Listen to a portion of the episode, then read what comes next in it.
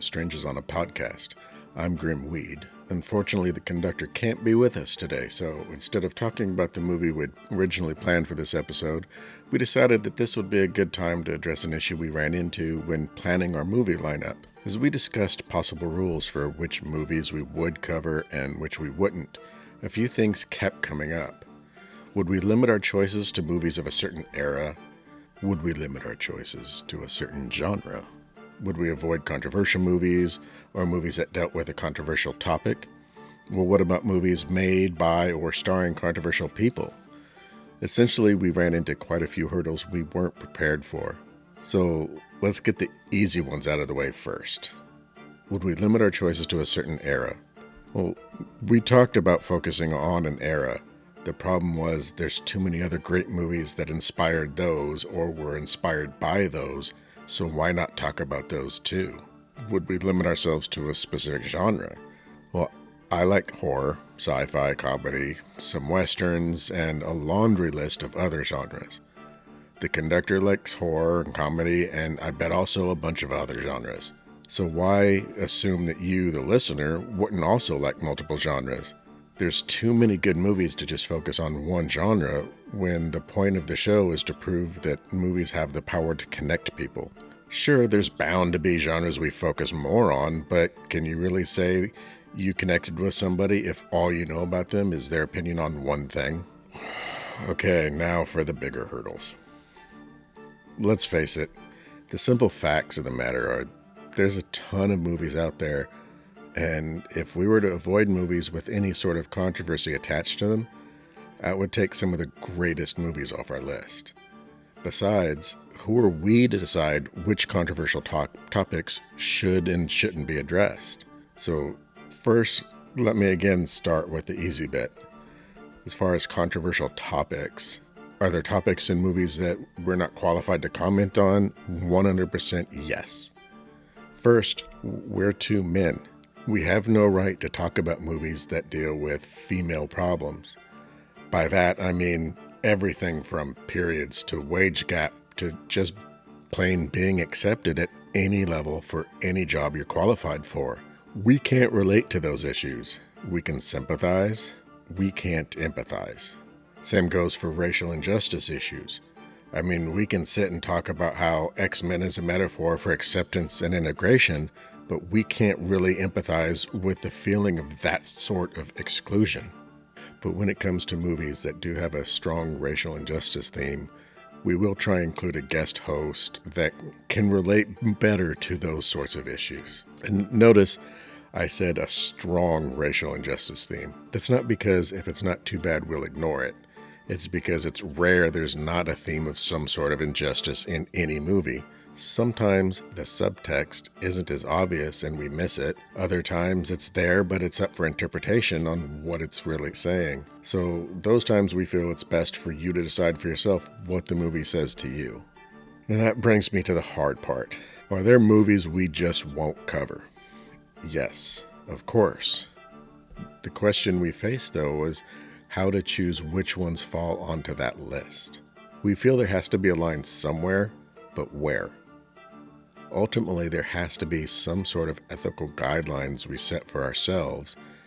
And if we ignore a movie because one of the cast, crew, or production company did something morally or ethically dubious, then we'd have to do the same to every other movie that falls into that category. It would be nice, for example, to say, we refuse to discuss any movie attached to Harvey Weinstein. But not only would that take things like Rob Zombie's two Halloween movies and 2007's The Mist off the list, but it also removes Academy Award nominees and winners like The King's Speech, The Reader, The Artist, Silver Linings Playbook, Philomena, and The Imitation Game. People do some pretty terrible things. There's a point where one must separate the art from the artist.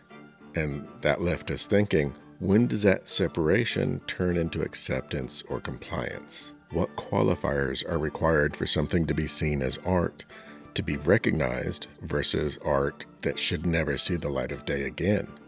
And what gives us the right to decide that? If I said to you, Hey, you know that Disney movie that's coming out next week? Yeah, did you know the director is a known child predator and went to prison for filming himself abusing a child actor in one of his movies? Would you then go and see that movie, or would you personally boycott it? If you would choose to boycott it, would you also boycott all of Disney for choosing to allow a known child abuser to make a movie for them, a company known for child's movies? And, you know, on a side note, how many of you have seen the movie Powder? You know, the Disney movie made by the same guy that made Jeepers Creepers? The same guy that, you guessed it, went to prison for filming himself abusing a child actor in one of his previous movies? If we were to include movies like those on our list, that could be seen as an endorsement or an acceptance or dismissal of the crimes committed. And in doing so, we'd also be dismissing the feelings of the victims of those crimes and putting it out there publicly that we care more about watching a movie than we do about what they went through. It's like we're saying to them, yeah, it sucks, but hey, they're rich and make movies. They can do whatever they want. I can say we won't do Jeepers Creepers because the man should never have been put in a position of power over child actors or a child in general.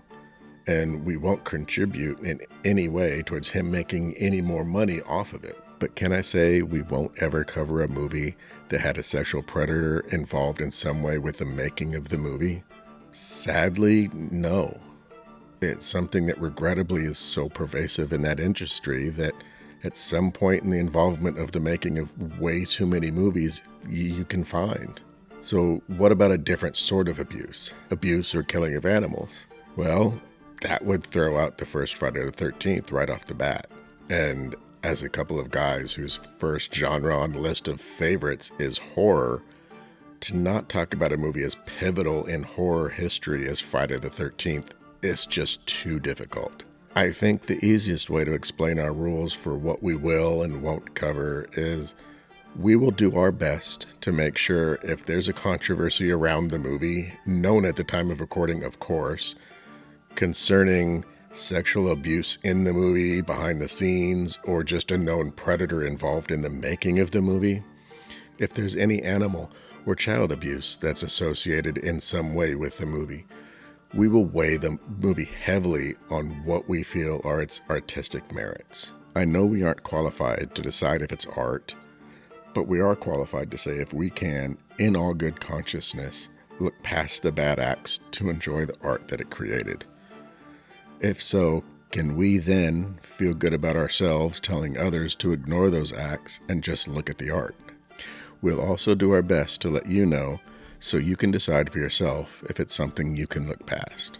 However, in older movies, that's another world. Take our first movie and podcast name inspiration, Strangers on a Train. Alfred Hitchcock was a sexual predator. It isn't a huge secret.